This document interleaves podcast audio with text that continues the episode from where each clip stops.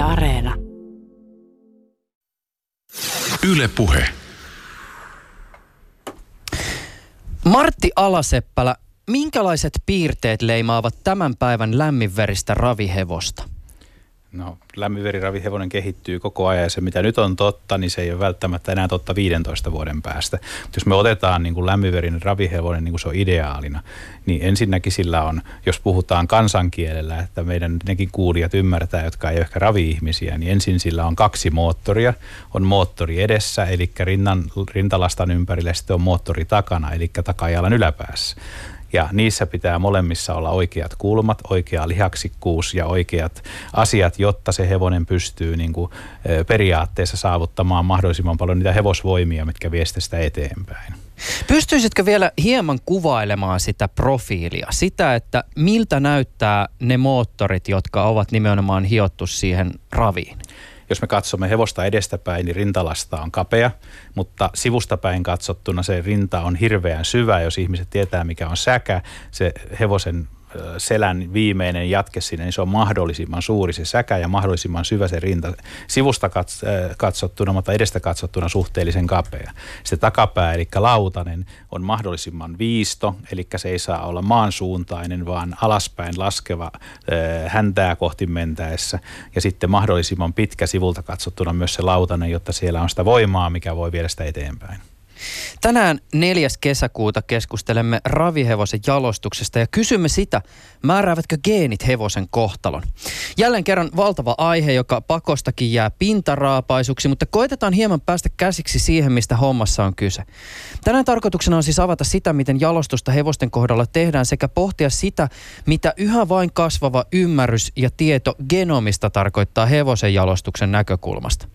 Vieraana ohjelmassa on jalostuskuruksikin tituleerattu hevoskasvatuksen ja raviurheilun moniosaaja Martti Alaseppälä. Hän osallistuu keskusteluun Ylen Lahden studiosta käsin. Lisäksi kanssani täällä studiossa Helsingissä on Hipposärryyn jalostusjohtaja Minna Mäenpää. Ylepuheessa Juuso Pekkinen. Ja tervetuloa ohjelmaan teille molemmille. Mahtavaa, että pääsitte keskusteluun mukaan. Kiitoksia. Kiitos paljon. Hei, aloitetaan näin. Voisiko jompikumpi tästä kuvailla jonkun sykähdyttävän ja tunteita herättäneen, ehkä tuoreen ravilähdön? Minkälainen tarina lähdössä ehkä oli taustalla ja mitä lähdössä tapahtui? No, jos se minulle kerran tuli, niin sitten yritetään aloittaa ehkä suurimmasta lähdöstä, mitä tänä vuonna Euroopassa on ollut, eli Prix Amerik osaksi sen takia, että mikä voitti lopuksi, niin oli suomalainen valmentaja, vaikka ei ollut suomalaista omistusta, mutta kuitenkin. Prix de ajetaan viimeinen viikonloppu tammikuuta aina Pariisissa Vänsäänin raviradalla. 2700 metriä ylös hiukan ja alas hiukan, eli epätasainen rata, ja sitten tuota niin 17 hevosta sellaisessa niin kuin taistelua muistuttavassa lähtöasetelmassa, volttilähdössä ranskalaisessa, sellaisessa, missä taistellaan ensimmäistä metristä asti paikoista, missä sä saat ajaa ja missä sä juokset sen lähdön ajan. Lähtö tapahtuu parin uusinnan jälkeen, hevoset on vähän kuumina jo ja samoin kuskitkin.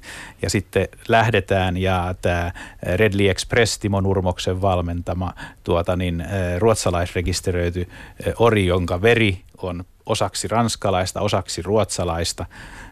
Siis ruotsalaista tarkoitan tässä jenkkiä, että ei ruotsalaista omaa verta olekaan, vaan se on sitten amerikkalaista ja ranskalaista.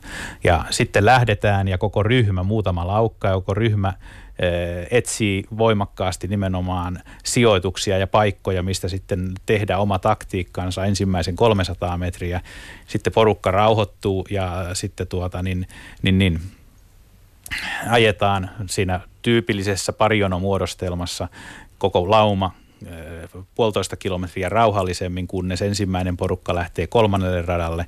Ja tuota niin Redley Express, mitä me seuraamme, niin on saanut loistavan paikan suosikin, eli Bold Eaglein edeltä ja läheltä kärkeä toiselta radalta, jotta pussituksen vaaraa ei ole. Viimeisessä kurvassa Redley Express lähtee ulkoradalle, Kirimään Bold Eagle seuraa sitä ja kun tullaan loppusuoralle, niin Redley Express on pääsemässä jo keulaan, mutta sen takana on pahin vastustaja Bold Eagle, joka kääntää sitten vuorostaan kolmannen radalle hyökkäykseen ja tulee todella kovaa rinnalle ja menee saman tien jo päämitan ja kaulan mitan ohi tuosta Redley Expressistä, mutta kun on 100 metriä maaliin, niin nuori Redley Express suomalaisvalmennettuna ottaa sisun esiin ja hoitaa itsensä ensimmäisenä maalilinjalle. Ja sitten on suomalaisten juhlan aika, kun valmentaja on suomalainen. Onko muuten Redley Expressistä tehty vielä biisiä? Mulla on nimittäin tullut vastaan tästä Bold Eagleista tehty aika mainio tämmöinen reggae-henkinen ratkaisu. Mä en ole ainakaan kuullut, mutta se ei tarkoita, etteikö sellaista olisi olemassa. ja kiitokset vielä tästä kuvailusta. Tämä oli siis ihan kuin todella olisit katsonut sitä lähtöä nyt kuvanauhalta ja kertonut, että mitä tapahtui. Tämä oli todella tämmöinen niin kuin hauska, hauska äh, visuaalinen jopa matka siihen, mistä, miltä tuo lähtö oikein näytti.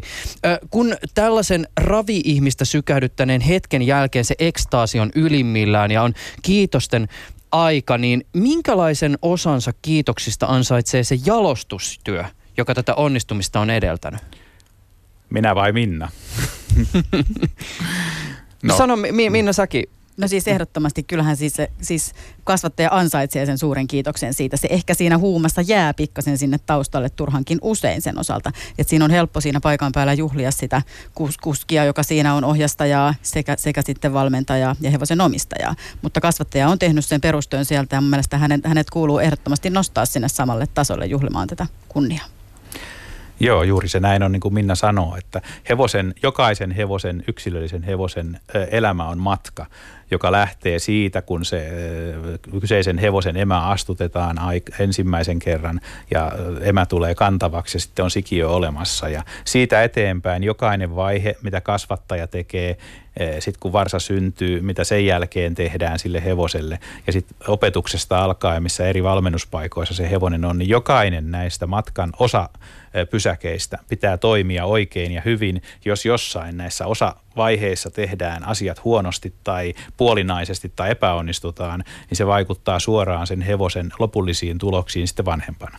Tämä on vielä tämmöinen kysymys, joka ehkä ikään kuin myös semmoiselle ihmiselle, joka, jolle välttämättä ravit ei ole niin kauhean tuttu. Äh, siis kun lähtöauto lähtee radalla liikenteeseen tai volttilähdössä mm. hevoset kommennetaan matkaan, niin sama kysymys hieman toistepäin. Kuka on sen hetken päähenkilö? Onko se siis se ohjastaja vai hevonen, äh, kenties kasvattaja tai valmentaja ja voiko tarinan päähenkilö vaihtua storista toiseen? Päähenkilö ehdottomasti vaihtuu storista toiseen sen takia, että hevoset on yksilöitä ja ne käyttäytyy lähtötilanteessa eri lailla. Mutta tässäkin siitä asti, kun hevonen on kasvatettu ja se on syntynyt, niin siitä asti niillä asioita, mitä sille hevoselle tapahtuu, niillä on vaikutusta sen hevosen käyttäytymiseen siinä kyseisessä hektisessä lähtötilanteessa. Ja tuota, se rakennetaan se hevonen pienistä palasista ja sen hevosen oma ego rakentuu sen mukaan, mitä sille elämän aikana tapahtuu. Ja ne hevoset, mitkä sitten tulee pieniksi suuriksi tähdiksi, niin ne on nimenomaan niitä, joille sillä äh, lähtötilanteella, mahdollisilla lähtöjen uusinnoilla ja stressillä siinä paikassa on mahdollisimman vähän merkitystä ja ne pystyy tekemään yhteistyötä kuskinsa kanssa edelleenkin, mutta mitä Eh, hermostuneempi hevonen, sen vaikeampi sen ohjastajan työ on ja ohjastajan osuus siihen lopputulokseen, siihen lähdön maaliin tuloon, niin kasvaa mitä hermostuneempi hevonen on, mutta mitä rauhallisempana se hevonen pysyy ja fokusoidumpana, niin sitä suurempi mahdollisuus sitten sillä valjakolla on kuitenkin voittaa. Mm.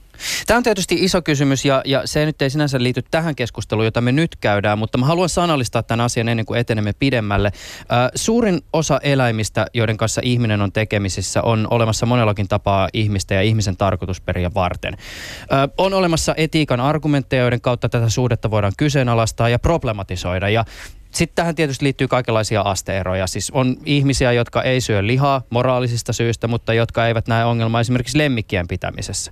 Joku taas saattaa kyseenalaistaa kaiken eläimiin kohdistuvan vallankäytön ja erityisesti tällöin esimerkiksi kysymys jalostamisesta urheilua varten saattaa kuulostaa tosi banaalilta. Paneutumatta tähän nyt sen tarkemmin, niin mä haluaisin kuulla teidän näkökulmasta vastauksen siihen, että miten te jäsenette kysymystä ihmisen ja hevosen suhteesta ravikontekstissa. Miten te vastaatte sellaiselle ihmiselle, joka pohtii sitä, onko ravihevosella ihmiselle vain ja ainoastaan välinearvoa? Naiset ensin. No joo, siis kyllähän se, että kaikki, kaikkihan siinä urheilussa tehdään se hevonen kärkenä. Hevonen edellä, hevosen hyvinvointi kärkenä. Niistä hevosista pidetään äärimmäisen hyvää huolta. Ja se, että, että kun näkee sen ihmisen ja hevosen suhteen siinä kilpailutilanteessa tai siinä hoitotilanteessa, niin se hevonen palvelee sitä ihmistä siinä. Että en, mä en itse asiassa en näe siinä suurta, suurta, että sitä hevosta kehitetään, niin sitä on kehitetty koko ajan tekemään sitä työtä, mitä se, mitä se tekee, eli kilpailemaan ja juoksemaan siellä radalla. Joo, hevosia on kilpailutarkoitukseen nimenomaan ravihevosia jalostettu iät ja ajat. Ensimmäiset ravikilpailut esimerkiksi, mistä mä oon historiasta lukenut, on tehty jo kauan ennen ajanlaskun alkua itse asiassa Turkissa.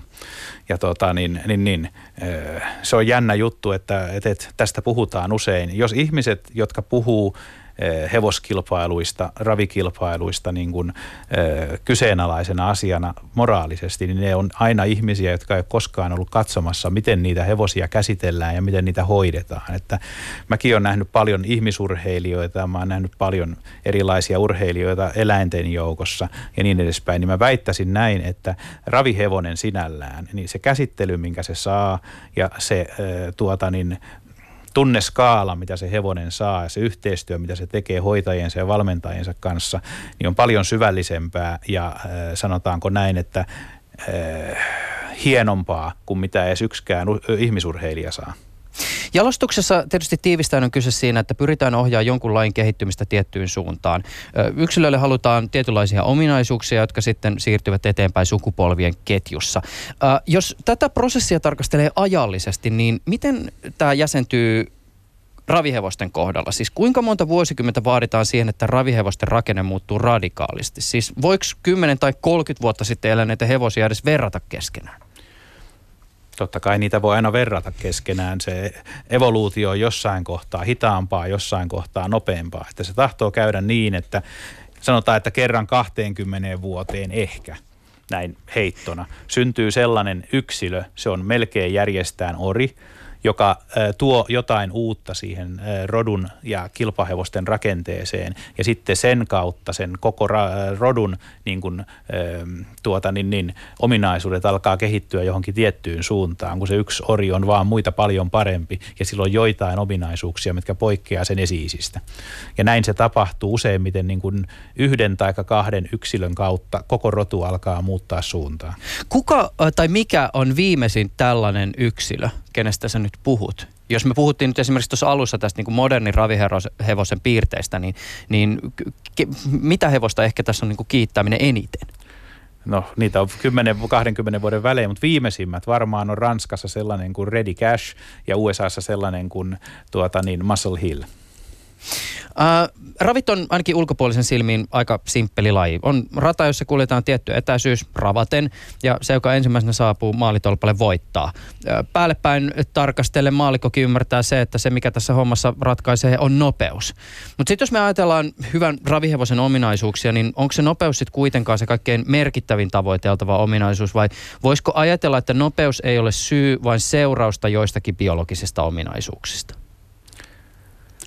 No, sekin on monimutkainen asia vastata, koska tuota, niin ravihevosilla ajetaan erilaisilla radoilla kilpaa. Mitä lyhyempi se rata on, esimerkiksi 800 metrin mittainen yksi kierros tai kilometrin mittainen tai sitten kontra 1600 metriä tai vielä pitempi rata. Mitä pitemmälle rada, tuota, niin, niin, niin, radalle me mennään, niin sitä pienempi on aina sen nopeuden merkitys ja suorempi on aina se kestävyyden merkitys. Ja tuota, niin, niin, niin, näin ollen tuohon vastaukseen tai tuohon kysymykseen ei ole yksittäistä vastausta, mutta kyllä siltikin se tärkein yksittäinen ominaisuus on aina sitten se lyhyt nopeus, jonka voi tehdä pitkän kovan matkavauhdin jälkeen. Voi verrata paljon esimerkiksi miesten 10 000 metrin juoksuun. Eri ihmiset tekee siellä usein maailmanennätyksen kuin ne, jotka voittaa olympiakultaa. Ja raveissa ne hevoset etsitään juuri niitä, mitkä voittaa sen olympiakultaa. Että sillä ajalla ei ole loppujen lopuksi niin päin suurta merkitystä, vaan sillä, että kuka on ensimmäisenä maalitikulla. Ja siellä on ensimmäisenä se, joka on nopein sillä viimeisellä 50 metrillä. On nopein ja toisaalta sieltä löytyy myös se luonne ja se voiton tahto siihen. Eli se on se olennainen asia, että se pystyy myös näyttämään sen nopeutensa siellä radalla sen osalta. Ja se, että toki, että se on kestävä ja se kestävyysominaisuus tulee useasti sieltä terveys- ja rakenneominaisuuksien kautta. Mm. Mutta kyllä mä korostasin niin kuin ravihevosten osalta sitä, nimenomaan sitä myös valtavasti, mitä sieltä korvien välistä löytyy ja mitä se hevonen haluaa ja pystyy antamaan sinne radalle. Tämä on, tämä on mun mielestä jännä juttu. Olisi jotenkin kiinnostavaa, että, että avaisitte pikkasen tätä tarkemmin, koska tämä, siis tämä luonnekysymys, että jos puhutaan esimerkiksi siitä, että, että kerrotaan jostakin hevosesta, niin usein siihen just nimenomaan liitetään tämä luonne. Siis samalla tavalla kuin ihmisurheilijoidenkin kohdalla. Ja sitten esimerkiksi mä oon joskus kuullut tä- tämmöisenkin, että, että raviradalla tai Toto TVRlle ihmettelee sitä, että tuolla hevosella todella on niin kuin halu voittaa. Mutta että, että mi- mi- miten tämä jäsentyy esimerkiksi jalostuksen näkökulmasta tämä kysymys? No tietysti niitä ominaisuuksia myös mitataan, jos miettii ihan niin kuin laskennallisesti tämän kautta, niin mehän lasketaan esimerkiksi indeksejä hevosille, missä mitataan niiden jalostuksellisesta paremmuutta nimenomaan sen perimän osalta. Jos me ollaan mietitty meidän indeksien kehittämistä, niin sieltä löytyy tämmöinen niin kuin, ö, aikaero ihan indeksinä, joka tarkoittaa sitä, että sen hevosen voittajan turpa tulee vaan edellä sitä toista sinne ja siitä löytyy niitä hyviä ominaisuuksia sen osalta. Et jo, niitä voi olla siis se, että se hevonen voi olla nopea, mutta siinä vaiheessa, kun ollaan siinä tiukassa tilanteessa, niin ei löydy sitä viimeistä puristusta sieltä, että, että sillä on isoja merkityksiä.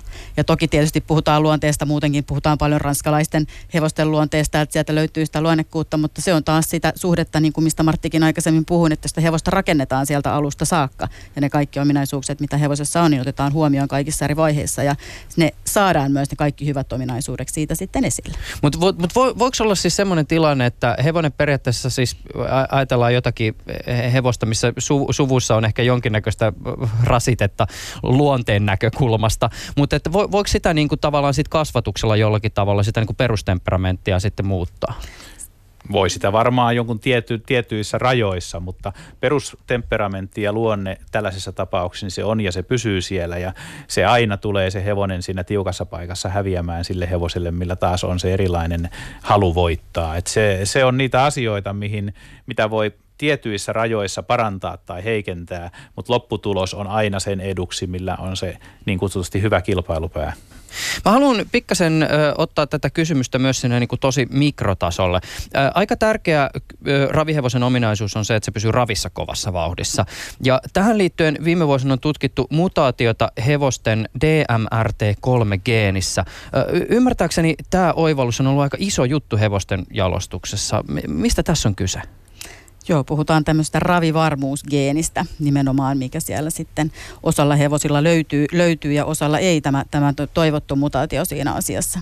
Ää, lämminverisillä ravihevosilla tämä ei ole niin valtavan suuri kysymys, että niistähän nykypäivänä suurin osa edustaa tätä ravivarmuusgeeniä, jolta löytyy molemmilta puolilta. Puhutaan, puhutaan siellä geeneistä niin sanotusta A, A ja C ää, alleeleista sieltä, mitä sieltä löytyy ja lämminverisillä löytyy sitten molemmilta useasti tämä sekä A ja A, jotka tulee isän ja emän puolelta. Ja silloin se edesauttaa sitä, että hevonen on ravivarma, sen on helppo käyttää itseään siinä kilpailutilanteessa ja ylipäätään ravatessa.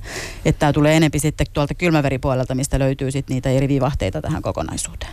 Mitä tämmöisen siis yksittäisen mutaation löytyminen ja avautuminen tarkoittaa hevosista käydyn dialogin näkökulmasta?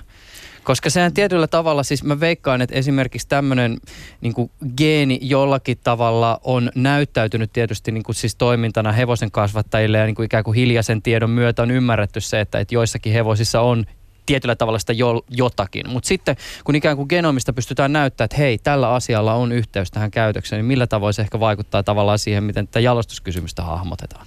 Kyllä. Siis koko ajanhan tieto lisääntyy tällä, tällä sektorilla sen osalta ja onko se, tiet, lisääkö tieto tuskaa niin kuin tietyissä asioissa vai ei, niin se sitten aika näyttää. Mutta tota, tämä on sellainen asia, että tämä on yksittäinen geeni, joka vaikuttaa, jos miettii hevosen su, niin kuin suoritusominaisuuksia, niin sieltä löytyy tuhansia geenipareja sieltä taustalta, mikä niin kuin kokonaisuudessaan vaikuttaa tähän tilanteeseen, tilanteeseen ja niihin, mitä se hevonen näyttää siellä. Mutta toki tämä on semmoinen, että jotkuthan ottaa tämän voimakkaastikin esille. Että esimerkiksi silloin, kun tämä nousi vahvasti pinnalle, niin Ruotsissa tietty siittolalle teki selkeästi niin kuin valintoja sen suhteen, että tammat, jotka ei edusta tätä AA-linjaa ravihevosten osalta, niin pois siitoksesta. Että kyllä niin kuin tällaisia että siinä vaiheessa, että mä itse koen, että tämä on lisätieto siis kaiken sen muun informaation ohella, mitä on jo olemassa.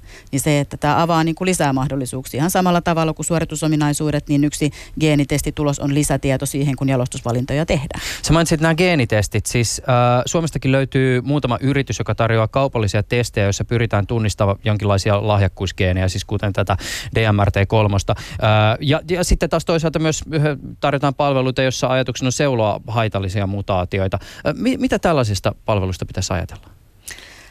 No se on sitä, mitä on tulossa. En, mä en näe siinä, sitä minä, minään uhkana, kun, mutta se on vaan, että ihmisillä täytyy olla riittävästi tietoa siitä asiasta. Että esimerkiksi tämmöisiä geenitestejä, kun niitä tutkimuksen kauttahan niitä tulee. Ja se on, se on äärimmäisen tärkeää, kun mitä tahansa näitä lähdetään tekemään tai viemään eteenpäin, että siellä löytyy vahva tutkimustausta. Siellä täytyy olla tieteellinen tutkimus, niin kuin tämän DMRT3 kautta löytyy. Ja se, että, että ne varmasti kaupallistuu sen osalta ja pieni riski on siinä, että osa ihmisistä sitten lähtee hakemaan tämmöisiä tiettyjä, katsoo, että he saa tiettyjä etuja siltä, että lähtee testaamaan eri ominaisuuksiin, mutta, mutta tota, se, että se tieto täytyy siellä olla. Ja se on ihan varmaa, että, että erinäköisiin sairaus- ja haitallisiin ominaisuuksiin niitä varmasti on tulossa jatkossa ja sehän on vaan hyvä asia oikeasti sen osalta, että me päästään kiinni jo aikaisemmin niihin, koska sieltä voi tulla myös ominaisuuksia, mitkä on selkeästi niin kuin letaleja, että ne varsat ei pysty elämään, mikäli ne saa ominaisuuksia molemmilta vanhemmilta. Hmm. Miten tämmöiset, niin Martti, äh, kerro vaan. Joo, tota, niin tämä on aina kaksipiippunen juttu tämä asia. Ne, mitkä on tällaisia sairauksia ja muiden ehkäiseviä asioita ja mitä tietoa sieltä saadaan, ne on kaikkien mielestä aina positiivisia asia. Tästä on puhuttu paljon. Jos me aletaan sitten löytämään geeneistä sellaisia asioita, mitä selvästi voi osoittaa, että joku tietty yksilö, esimerkiksi varsa, tässä vaiheessa voi olla ö, hyvä tai sitten toisaalta huono näiltä ominaisuuksiltaan, niin se taas on vaikea asia noille huippukasvattajille niitä, jotka tekee bisnestä asiassa, koska se mitä pelätään eniten raviurheilussa kaupallisesti on se, että tiedosta tulee niin paljon, niin suurta ja niin tarkkaa, että jokainen hevonen ja jokainen yksilö, kun se on yksivuotias, niin voidaan ennustaa, mitä se tulevaisuudessa pystyy tekemään. Ja tämä on ongelmallista siitä, että jos siihen mennään, niin sehän johtaisi pelkästään siihen, että raviurheilun tämä suurin urheilullinen asia, se, että sä voit jostain löytää halvalla oikein hyvän hevosen, ja taas sitten se, joka ostaa kalleimman hevosen, niin ei läheskään aina onnistu. Niin se voisi johtua sinne suuntaan, että rikkaimmalla ihmisellä on aina se paras hevonen, ja se on se, mitä kaikki nämä suuret kasvattajat maailmassa pyrkii välttämään kaikin keinoin. Mm. Niin, no tietysti siis ihmisurheilijoiden kohdalla tätä geenikysymystä ei ainakaan julkisessa keskustelussa niin paljon nosteta esille, mutta sitten taas toisaalta kaikenlainen siis marginaalien hiominen, siis huipputeknologian käyttö valmennuksessa ja varusteissa, sehän on ihan arkipäivää ja tietyllä tavalla joku voisi väittää, että, että tämän päivän huippuurheilusta siis ihmisten kohdalla ehkä jokin tällainen niin kuin mystiikka tai mystinen äh, niin kuin muuttuja X jollakin tavalla jatkuvasti poistuu ja poistuu enemmän ja enemmän sitä myötä, kun tieto vaikka ihmisen fysiologiasta lisääntyy. Mutta eikö tätä voisi tietyllä tavalla ajatella myös hevostenkin kohdalla sillä tavoin, että kun siirrymme yhä vain enemmän tämmöiseen ikään kuin rationaalisempaan lajin hahmottamiseen, niin se on myös tietyllä tavalla jostakin näkökulmasta, ehkä lajin näkökulmasta myös viehättävää. Niin kuin ihmistenkin urheilun kohdalla. Siis on ihmisiä, jotka paljon viehättyy numeroista ja nimenomaan tästä ikään kuin insinöörimäistä hiomisesta, joka siihen suoritukseen liittyy. Siinä on varmasti monta näkökantaa ja me tullaan vasta tulevaisuudessa näkemään, että mikä niistä sitten vie voiton missäkin. Mä luulen, että tulee olemaan ihmisiä, jotka ajattelee tästä hyvin eri lailla, mikä on tietysti ihmisille vaan hieno asia, niin kauan kuin sitä ei riidellä, vaan keskustellaan, kun on erilaisia näkökantoja asiasta ja sitten tuota niin, niin, niin voi olla jopa vaikeaa päästä tästä asiasta täysin yhteisymmärrykseen kaikkien asiaa harrastavien ihmisten kesken. Niin ja sitten ehkä että niinku kuitenkin täytyy muistaa myös hevospuolella se, että me puhutaan siitä niinku eettisyydestä ja sen osalta me puhutaan niinku tutkimuspuolesta ja, ja sen genomin niinku luontaisesta asiasta, mikä, minkä kanssa me tehdään työtä.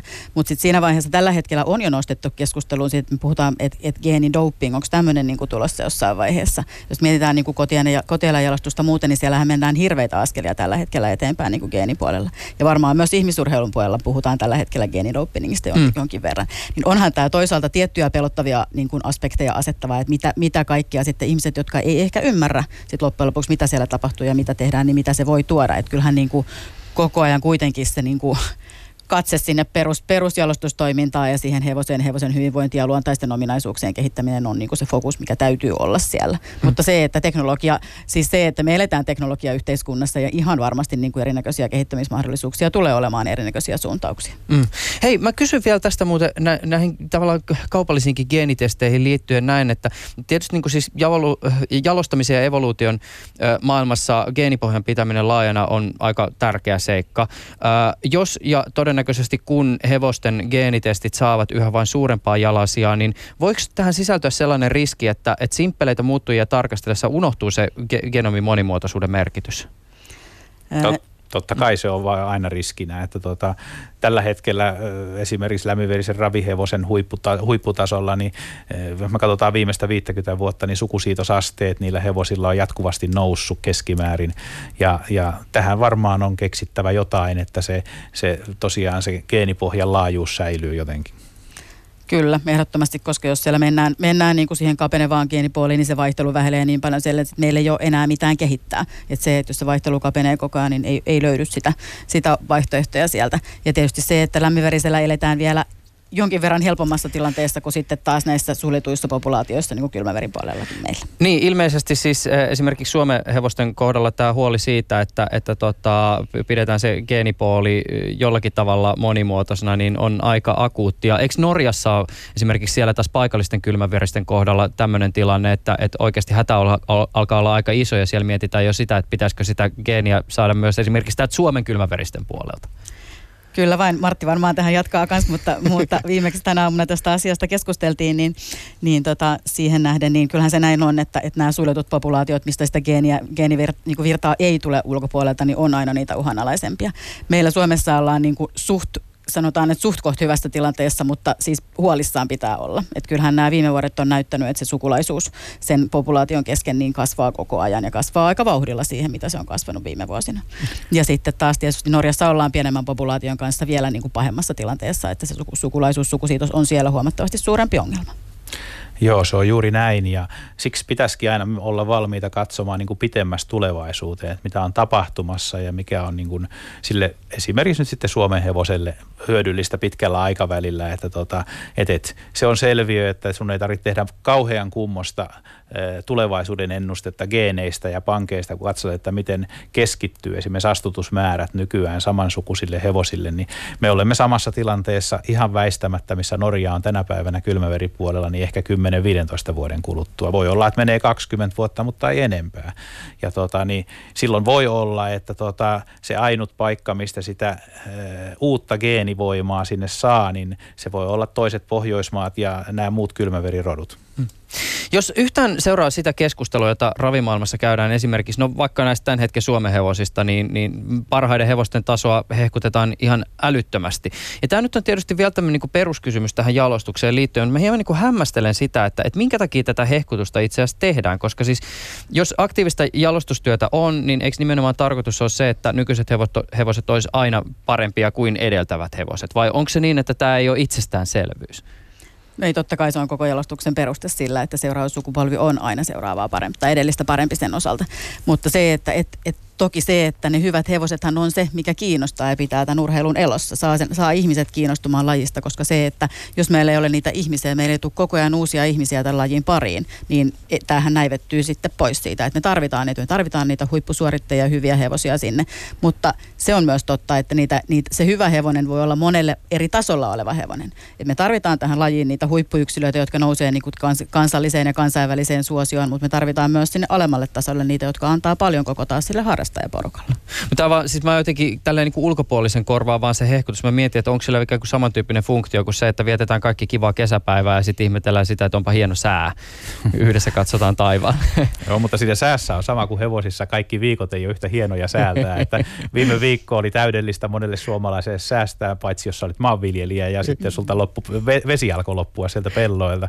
Mutta tota, hevosissakin on se, että ne menee vähän niin kuin aalloissa. Että tällä hetkellä Suomessa esimerkiksi on varsinkin varsinkin kylmäveri Suomen hevos oriiden kohdalla, oriiden ja ruunien kohdalla erittäin tasokas tilanne. Että siellä on oikeasti parempia hevosia periaatteessa enemmän kuin koskaan on ollut aikaisemmin ehkä joskus 80-luvulla, kun oli aikanaan yhtä aikaa vokkeria, vieteriä ja vekseliä ja niin edespäin, niin nyt on tilanne, että on vielä parempi kymmenen hevosen kärkiporukka siellä ja sitten se taso on noussut. Mutta toisaalta sitten taas verrataan siihenkin, niin sitten jos me verrataan taas kylmäveritammoja eli Suomen hevostammoja, niin niiden taso taas ei ole kummonen tällä hetkellä, että ne on ollut parempiakin joskus.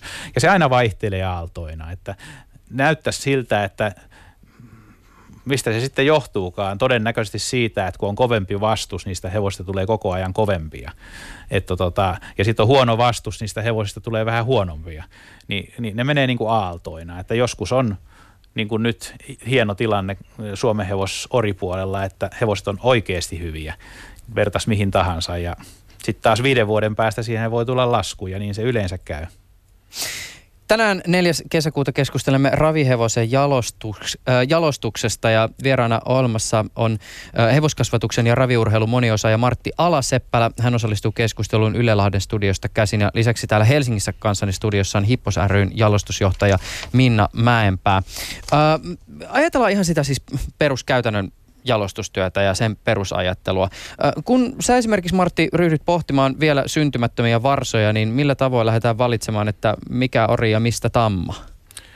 Siihen on useampi tie ja se pitää katsoa sen tamman ominaisuuksien kautta, ja että nyt ollaan aika, so, sori sen verran keskeltä, mm. nyt ollaan siis sen verran ison kysymyksen äärellä, että tästä saisi helposti sen kahdeksan tuntisen radiosarjan mm. aikaiseksi pelkästään tämän mm. ympärille.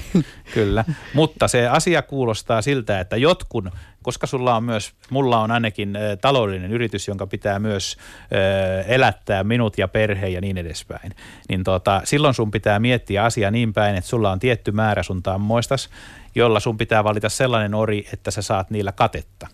Eli eh, maksamaan, maksetun varsamaksun ja sitten eh, oletetun myyntihinnan, varsan myyntihinnan erotus pitää olla mahdollisimman suuri, jolloin sun pitää mennä markkina kasvatuksen kautta, eli ei huolehtia niin paljon siitä, että minkälainen sitä varsasta tulee, vaan pitää huolehtia siitä, että se on sille ostajalle mieleinen ostaa ja sillä lailla niin kuin tota, oikea valinta, että se tuo sen katteen sinne firmalle ja elättää perhettä. Mutta sitten taas sulla on toisia tammoja, mihin ehkä ne asiakkaat ei niin paljon usko, mutta sä uskot itse niihin vielä enemmän.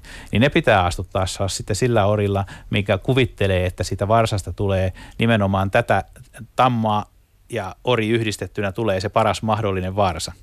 Ja näitähän on useita tällaisia asioita, missä, missä sun pitää miettiä se kahta kautta, että sun pitää miettiä se, että miten sä saat sen parhaan hevosen, mutta myös se, että miten on jatkuvuutta taloudellisella puolella, koska se hevoskasvattaja, jolla on lompsa kunnossa, niin sillä on erilaisia mahdollisuuksia tehdä kymmenenkin vuoden tätä, päästä tätä hommaa kuin se, mikä on tuottanut loistavan hevosen, mutta lompsa, lompsasta on rahat loppunut. Mm. Miten avaa vielä siis tätä pikkasen ikään kuin näiden niin kuin ominaisuuksien näkökulmasta, että miten se ajattelu siis menee? Voiko yksinkertaistaan sanoa niin, että mikä se oli, siis pitikö se olla kapea rinta? Joo, kyllä. Niin, että jos meillä on hevonen, joka on niin kuin muuten ihan hyvä, mutta sillä on hirveän leveä rinta, niin sitten pitäisi etsiä sille joku semmoinen kaveri, jolla on sitten kapeampi ja näin ikään kuin koitetaan tasoittaa näitä ominaisuuksia. Juuri näin ja niin vielä, että sillä on itsellä kapea rinta, mutta niin, että se periyttää sitä kapeaa Just rintaa. Näin. Että on kapearintaisia hevosia, mitkä siltikin periyttää leveärintaisia varsoja, mitkä ei pysty ravaamaan. Ja, ja tota, tällaisia ominaisuuksia on paljon muitakin, mitkä selkeästi periytyy voimakkaastikin ja pitää, pitää ottaa aina jokaisessa tuota, niin, niin, niin, astutuspäätöksessä huomioon. Mm. Miten jalostuksessa määräytyy orin ja tamman merkitys? No. Näiden ominaisuuksien näkökulmasta. Siis no, onko tota, se niin kuin... se näin. menee, mutta eh, kaikki pyrkii siihen, että niillä olisi siitostammoja, jotka jättää mahdollisimman paljon tai mahdollisimman vähän itseään. Eli se varsa kun syntyy, niin se näyttäisi aina isältä. Tällaisia tammoja on ja ne on usein ne maailman parhaat siitostammat. Ja sitten taas oritta, kun me katsotaan, niin me pyritään kaikki löytämään sellaisia oriita, jotka jättää mahdollisimman paljon itseään varso, varsoihinsa, koska tässä on eroja niin kuin siitä, että mikä ori on enemmän resessiivinen ja mikä on dominoiva. Ja ne orit on nähty niin kuin sadan vuoden aikana selkeästi, että orit, jotka jättää mahdollisimman paljon itseään, niin on useimmiten ne, jotka jättää ne hevoset, jotka voittaa ne suuret lähdöt. Ja sitten on sellaisia orita, jotka jättää varsat, jotka näyttää emältään, niin niiden jälkeläiset hyvin harvoin voittaa niitä suuria lähtöjä. Mm. No minkälainen painoarvo annetaan siis suvulle suhteessa yksilön merkitykseen? Tämä on tietysti nyt niin kuin kysymys, johon on jollakin tavalla jo myös tässäkin osin vastattu, mutta että jos ajatellaan näin, että, että suku on vähän sillä äh, mutta sitten kuitenkin nyt yhtäkkiä syntyy semmoinen yksilö, joka on wow, niin mi- mitä siitä pitäisi ajatella? markkinajalostuksessa, eli jos ajatellaan millä hinnalla niitä myydään, niin tuota, niitä wow-yksilöitä, mitkä usein voittaa ne lähdöt, niin niitähän ei kannattaisi tuottaa periaatteessa näin ajateltuna, koska se perus normaali ostaja ei ymmärrä ostaa niitä.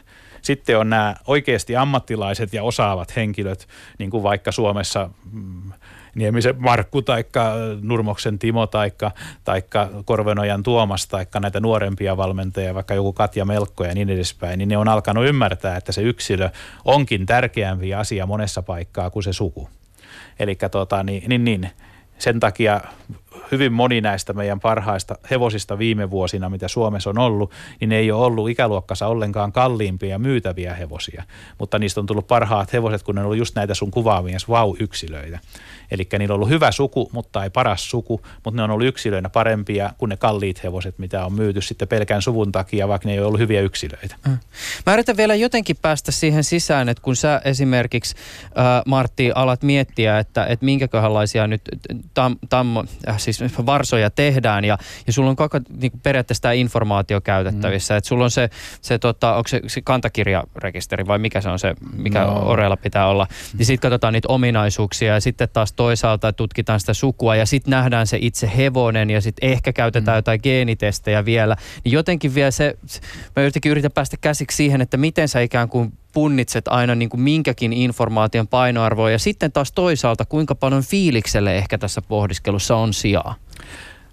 Totta kai fiilikselle pitää olla aina sijaa, että tunteet on usein ne asiat, mitkä kertoo totuuden, vaikka, vaikka sitä ei näkiskään. Sille pitää olla aina oma pieni sijansa, mutta siis näin kantakirja-arvosteluihin ja näihin, anteeksi vaan Minna, niin niihin ei voi kauheasti niin kuin, oikeastaan yhtään tukea sen takia, että jos mä teen kantakirja-arvostelun siitä hevosesta ja sitten ne, mm, esimerkiksi orinäyttelylautakunta tekee sen, niin siellä lukee täysin eri asioita. Että me näemme sen hevosen niin erilaisena. Ja tota, niin, niin, niin, tämä on se ongelma siinä usein, että e, ne jalostajat Suomessa, kun lämiveripuolella ne hevoset on kilpailu jossain ihan muualla pääosin – USAssa, Ranskassa niin edespäin, mm. niin, tota, niin, niin ne ei koskaan nähnyt tai hyvin harvoin nähnyt niitä hevosia juoksemassa kilpaa tai ravaamassa, jolloin ne ei tiedä niiden valittavien oriiden ominaisuuksia. Usein ne ei tiedä edes omien tammojensa ominaisuuksia nämä kasvattajat. Ja siinä se ongelma on, minkä takia tulos ei aina ole täydellinen siihen jalostukseen, koska se tietopankki ei olekaan riittävän täynnä, mistä pitäisi ottaa ne omin, tai tiedot, millä sitten lopuksi, lopuksi päätökset tehdään. Monasti päätökset tehdäänkin väärillä faktoilla. Haluaako Minna puolustaa kantakirja ominaisuuskuvauksia? No totta kai haluan puolustaa sillä, että kyllähän me uskotaan siihen omaan systeemiin, millä me sitä tehdään. Ja, ja se, että lämminveripuolella nyt sitten vuodesta 2011 alkaen ollaan siirrytty siihen, että oritahan ei hyväksytä tai hylätä täällä Suomessa, vaan ne luokitellaan ja niistä tehdään nimenomaan se tuoteseloste seloste sen osalta ja se on se apu sille tammanomistajalle. Toki siinäkin on aina kehitettävää niin kuin eteenpäin, että, että kyllä mä näen myös, että me ollaan niin kuin hevosten arvostelussa hieman vanhanaikaisia sillä, että me tehdään se perinteinen lausunto siitä, että siitähän ei valtavasti saa irti niin kuin kokonaisuuteen. Mutta me ollaan koko ajan menossa samaan suuntaan, mitä esimerkiksi nautapuolen jalostuksessa mennään, että tehdäänkin tämmöinen niin kuin tarkempi äh, kuvaus sen hevosen biologisista ominaisuuksista, eikä yritetäkään miettiä, että mikä, missä ominaisuudessa se hevonen on hyvä tai huono, vaan se, että, että pystytään tuottamaan sitä mahdollisimman tarkkaa informaatiota näistä ominaisuuksista. Miten se lausunto muuten siis tuotetaan? Onko siinä joku siis tota, kymmenpäinen ra- raati, joka kattelee sitä hevosta ja nyt vähän ravataan ja katsotaan lisää ja sen jälkeen sitten kirjoitetaan vai mit, miten se toimii? Joo, eli siinähän on useampi osa-alue nykyisin lämminverihevosten puolella, että siellä meillä on oma ryhmänsä, joka arvioi sen hevosen kilpailusuoritukset sekä sen suvun suoritukset siltä osilta. Ja ne tehdään ihan niin kuin paperitöiden perusteella se, siltä osin, että kaiken informaatio, mitä saatavissa on. Ja sen jälkeen ori tulee ihan esille orinäyttelyyn, missä se arvioidaan sekä sen eläinlääkäri arvioi terveysominaisuudet, hevonen mitataan ja sen jälkeen meillä on lautakunta, joka tekee sen rakennearvostelun siitä hevosesta. Hmm. Hei, siis jos kerta ravihevoset on periaatteessa ideaalitilanteessa aina parempia ja parempia, no tietysti tämän autoliikkeen kautta, mistä tässä alun perin puhuttiin, niin, niin kuinka pitkälle jalostuksessa on mahdollista mennä? Siis missä vaiheessa se kehitys muuttuu vain marginaaliseksi? Ei kai sitä tiedä kukaan, että ja me ei vielä, pystytä edes näyttämään sitä ihan tarkasti, että kuinka suuri osa näissä e, nykyisissä kehitysaskeleissa on sitä, että varusteet, valmennus, ruokinta on parantunut ja kuinka suuri osa on puhtaasti hevosen geneettistä parantumista.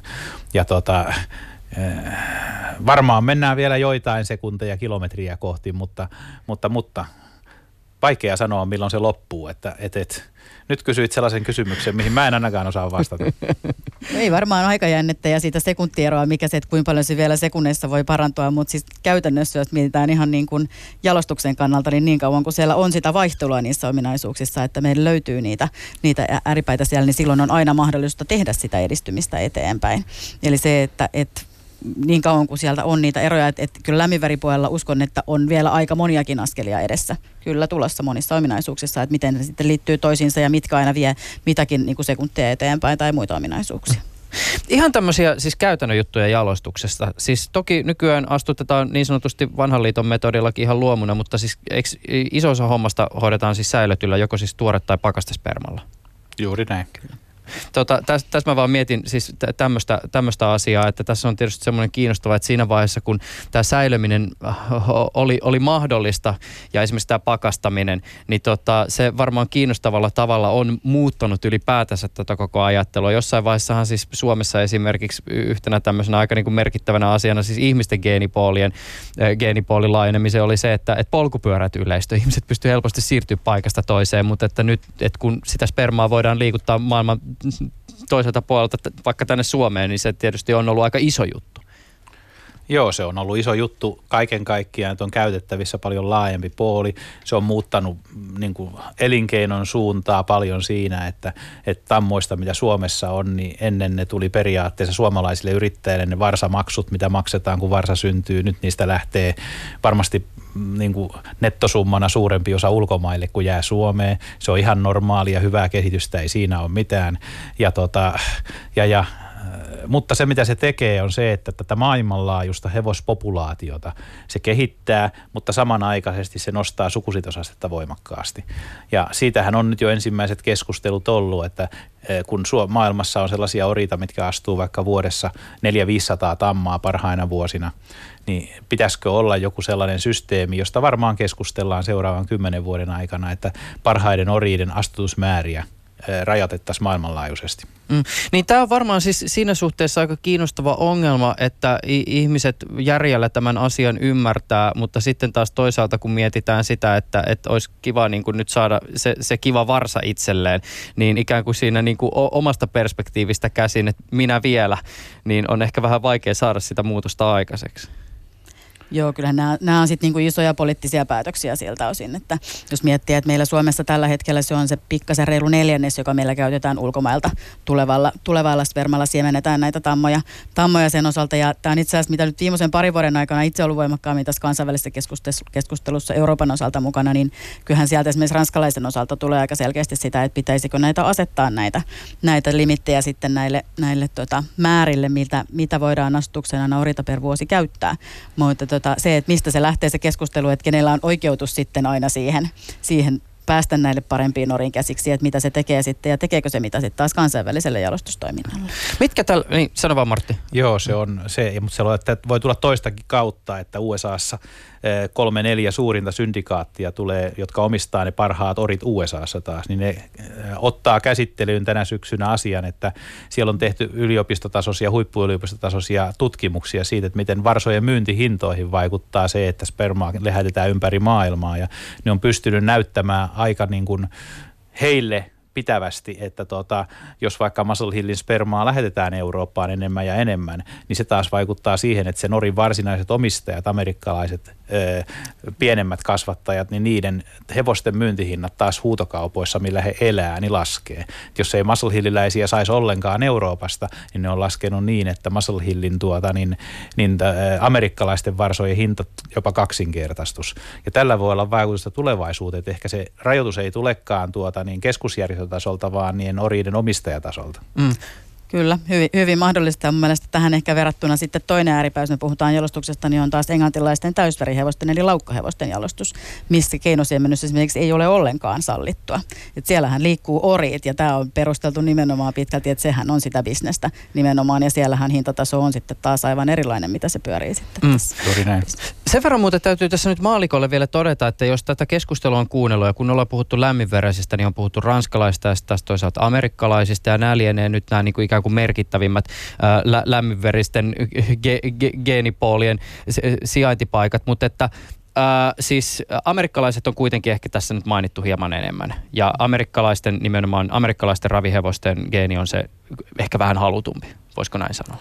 niin kuin ranskalaista rotua ei enää olemassakaan mm. oikeasti, että kun sinne otettiin amerikkalaista rotua, amerikkalaista verta yhä enemmän ja enemmän mukaan, niin ne on osoittautunut paremmaksi kuin ranskalaiset hevoset, josta johtuu se, että keskimääräinen huippuranskalainen, niin se onkin nyt amerikkalais-ranskalainen, sillä on ehkä 50-60 prosenttia ranskalaista verta ja loput amerikkalaista, mutta Amerikassa ei vielä ranskalainen rotu eikä veri ole saanut minkäänlaista, sillä on viety sinne ja muuten, mutta ne hevoset ei ole pärjännyt heidän olosuhteissa, niin tota, sen takia amerikkalainen rotu on olemassa ja kaikki muu on sitten tällaista amerikkalais-ranskalaista maailmassa. Mutta voisiko hybridi päästä amerikkalaisen tasolle? Mm, Tähän asti se ei ole päässyt, sitä on yritetty, mutta varmasti se jonain päivänä pääsee. Ja amerikkalainen eh, geenikanta on yhtä suppea kuin Norjan kylmäverikanta, että eh, onko se kolmen sukupolven päästä vai viiden sukupolven päästä vai milloin, mutta heidän hevosethan alkaa joskus heikkenemään, jos he, he saa ulkopuolista verta ja ulkopuolista geenistöä siihen mukaan. Kyllä mä sitä niin kuin, ja mielenkiintoista keskustelua oli kuunnella viime syksynä, kun, kun tuolla Amerikan reissulle päästi, päästiin ja käytiin niitä keskusteluja sieltä, että kyllähän sielläkin niin kuin orastava kiinnostus on nimenomaan sille, että löytyisikö jostakin tämmöistä crossbreedingistä sitten, sitten jotain ratkaisua myös tähän kokonaistoimintaan ja päästäisiin askelia eteenpäin. Joo, he ei tarvitsisi kuin yhden yksilön, mikä riittäisi siellä heidän systeemissä ja, ja olisi tarpeeksi hyvä, että siitä tulisi oikein mestari, championi siellä, mm. niin se avaisi tämän portin kyllä. Mutta sitä yhtään ei ole vielä ollut tähän asti. Nyt voi hieman name droppailla. Mitkä orit tällä hetkellä, tai minkä oriden sperma tällä hetkellä on kaikkein, kaikkein halutuinta maailmalla? Se ei ole vaikea sanoa. Se on ranskalainen Ready Cash ja amerikkalainen Muscle Hill.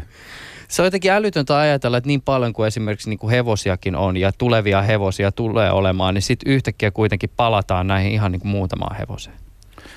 Niin, ne suuret lähdöt ajetaan aina niin, että vain paras saa sen suuren kirsikan kakkuineen ja kakun kirsikoineen. Ja, ja se on vaan yllättävää, miten kuitenkin sitten niissä pienissä asioissa ne muutama huippuori on parempia kuin muut. Miten tota, mi- minkälaisissa hinnoissa liikutaan, jos puhutaan tämmöisen hevosen, hevosen ää, astuttamasta tammasta?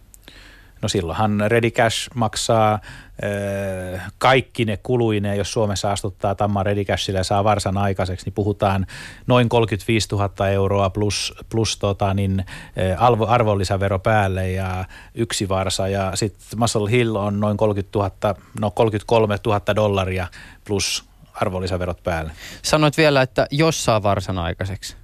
Niin se on aina, kun pakastespermalla toimitaan, niin keskimääräiset varsomisprosentit on matalammat kuin tuorespermalla. Että, et, et, nyt me puhumme siitä, että Ready Cash ei ole niin hyvä saamaan kantavaksi, jos Minna tietää tarkemmin, mutta varmaan viime vuonna astutetusta tammoista tuli alle puolelle varsat. Muscle Hill on paremmin toimiva ori, sillä ehkä päästään johonkin 70 prosenttiin niin kuin varsoja syntyy siitä, mitä on astutettu. Onko mä suunnilleen oikeilla jäljillä Minna prosenteissa? Kyllä, kyllä, nimenomaan juuri näin, että sehän on aina sitä taidetta sitten myös se, että, että se valtava osaaminen, mikä tarvitaan sinne eläinlääkäripuolelle, että ei riitä pelkästään se, että, että se tavara tulee sieltä ja tavara menee, vaan siellä tarvitaan ne ammattilaiset sitten joka väliin. Joudunko mä muuten maksaa sen 30 tonnia ja alvin päälle siinä tapauksessa sitä varsaa ei tuu? Ei, silloin se joudut maksamaan ehkä sellaisen viisi tonnia.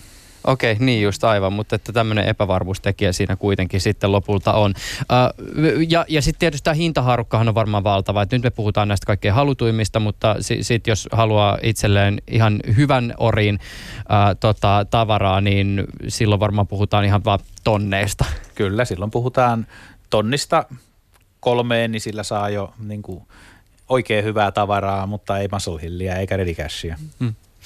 Keskustelu raviurheilun tulevaisuudesta Suomessa, se on tietysti niin kuin laaja ja polveileva. Ja tietysti iso kysymys on se, että, että onnistuuko laji säilyttämään myös tulevaisuudessa vetovoimansa. Liikkuuko lajissa rahaa, miten lajia pitää ehkä kehittää, mikäli kukkaroita vedetään tiukemmalle. Mutta eh, ehkä se kysymys, joka tota, liittyen tähän meidän keskusteluun on mielessä, on se, että, että miten nämä lajin resurssikysymykset resurso, tämän jalostustoiminnan kanssa. No totta kai se, että, että kastustoimintahan on tosi, tosi tota, tal, siis liittyy talouteen todella voimakkaasti, että se heilahtaa sen mukaan, jos taloudessa menee huonosti, niin kastustoiminta tulee sitten aina vähän jälkijättöisesti ja tippuu siitä aika voimakkaasti sen osalta. Ja se, että, että jotta niitä hyviä hevosia voidaan edelleen teettää, niin kyllähän se tarvii, se urheilu on menestyvä, urheilu kiinnostaa koko ajan, koska sitä kautta me saadaan niitä uusia ihmisiä lajin pari, jotka on valmiita ostamaan taas niistä Suomessa kastettuja hevosia. Että niin kuin äärimmäisen suuri yhteys näillä asioilla kyllä on. Joo, sikälihän raviurheilu on hyvässä tilanteessa, että vaikka aina puhutaan, että, että taloudessa on, saisi mennä paremmin ja niin edespäin, niin eh, raviurheilun iso plussa on se, että kun siihen yhtyy nämä pelit ja peliyhtiöt ja eh, pelissä oleva raha myös, niin kuitenkin jokaisessa länsi-eurooppalaisessa ja läntisen maailman maassa niin raviurheilu on valtiolle hyvä bisnes.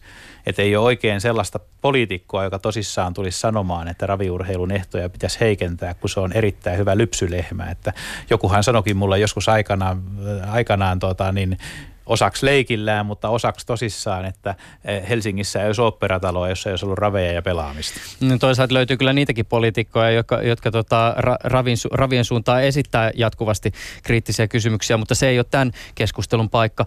Mä, mä kysyn vielä tähän tota, siis jalostustoimintaan liittyen siis sitä, että et, et minkälaista vahinkoa siis jonkinnäköinen taloudellinen takapakki ravien piirissä voisi kenties aiheuttaa, miten se siis käytännössä tapahtuisi. Ja sitten taas toisaalta onko sillä sen suurempaa merkitystä, että ikään kuin paikallinen jalostustoiminta jollakin tavalla ö, heikkenisi, kun sitä geeniä sitten kuitenkin saa tuolta niin kuin Ranskasta tai Yhdysvalloista Suomen rajojen ulkopuolelta?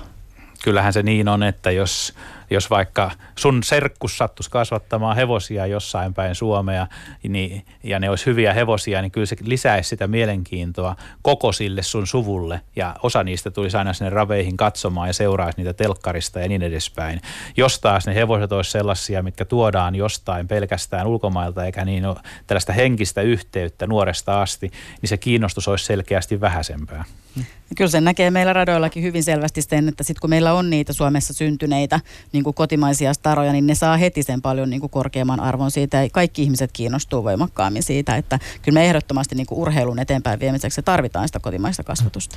Ketkä teidän ö, mielestänne ovat sellaisia siis tämän hetken ravi, raviratojen Teemu Selänteitä tai Litmasia, jotka vetävät uuttakin porukkaa lajin pariin?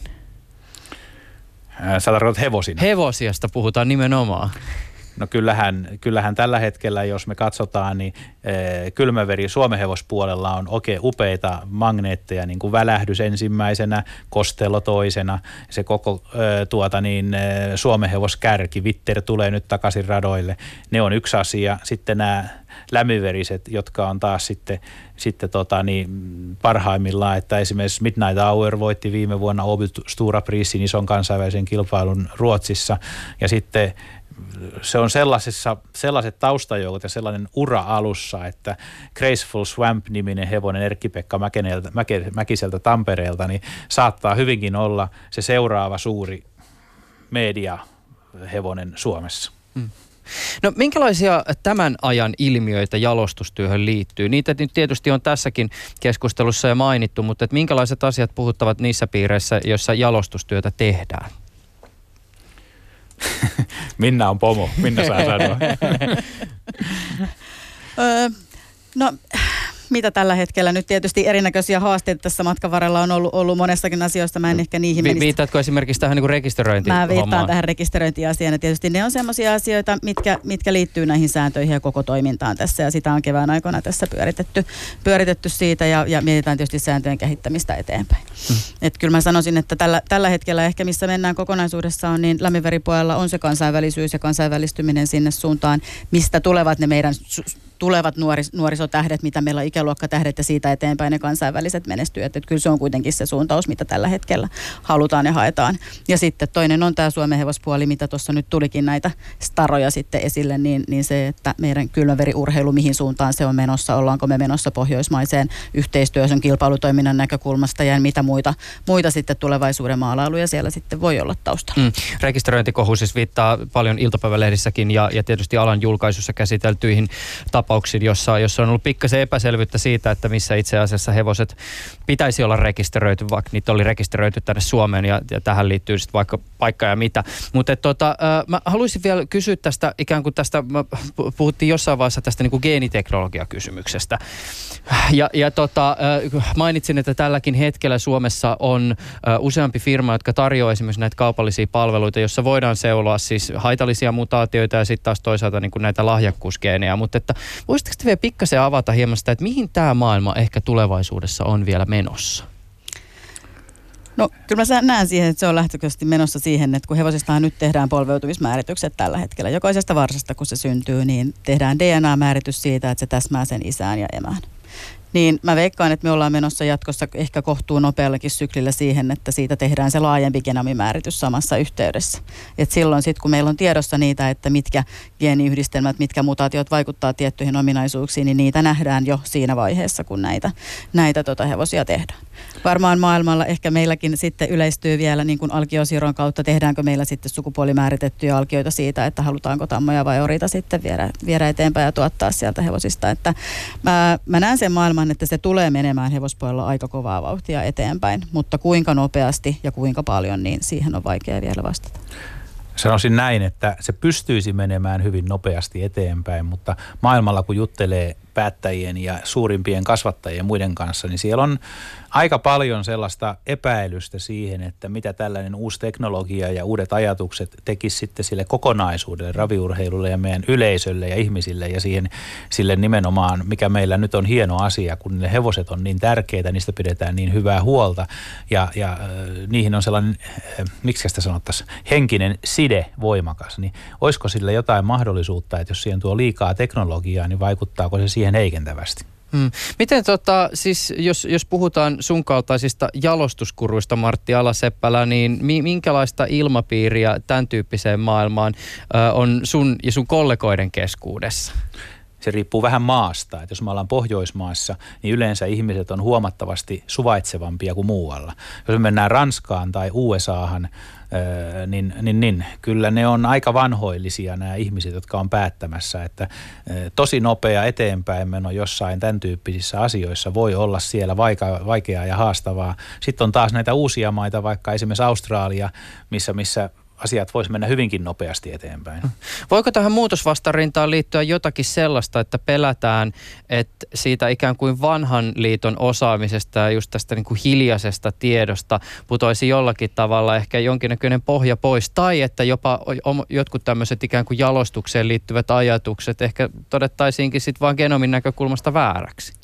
Ainahan sellainen riski on olemassa, se on ihan selviö, että ihmiset on kuitenkin inhimillisiä ja, ja ne ajattelee asioita niin monella lajalla, äh, la, monelta laidalta ja aina tollainen, miksi sitä sanoisi, epäilys siitä, mitä muutos tuo tullessaan, niin sehän on aina ollut ihmisen yksi kauhuista.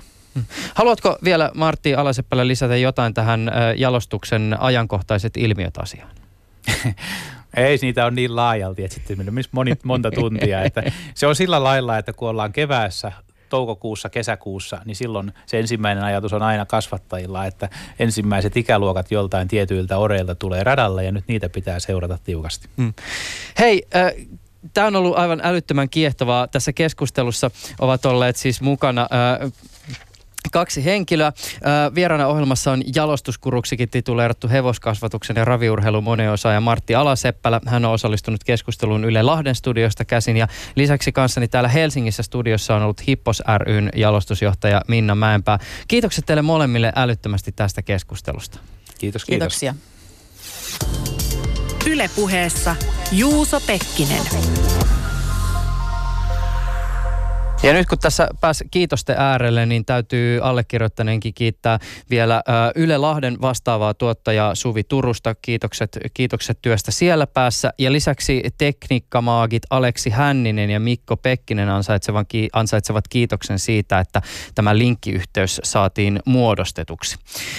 Keskustelu oli tänään taas polveileva, kiinnostava, paljon yksityiskohtia. Jos tuli semmoinen fiilis, että haluaa palata jonkun asian äärelle vielä uudestaan ja kuunteli asiaa asiaa radiosta ja meni pikkasen ohi, kun oli jotain muuta prokkista siinä, pää, ö, siinä käynnissä, niin ei mitään hätää. Keskusteluhan löytyy myöhemmin tuolta Yle Areenasta. Se voi käydä sieltä tsekkaamassa niin, että kirjoittaa sinne hakuun Juuso Pekkinen, niin ohjelma tulee vastaan. Ensi kertaa.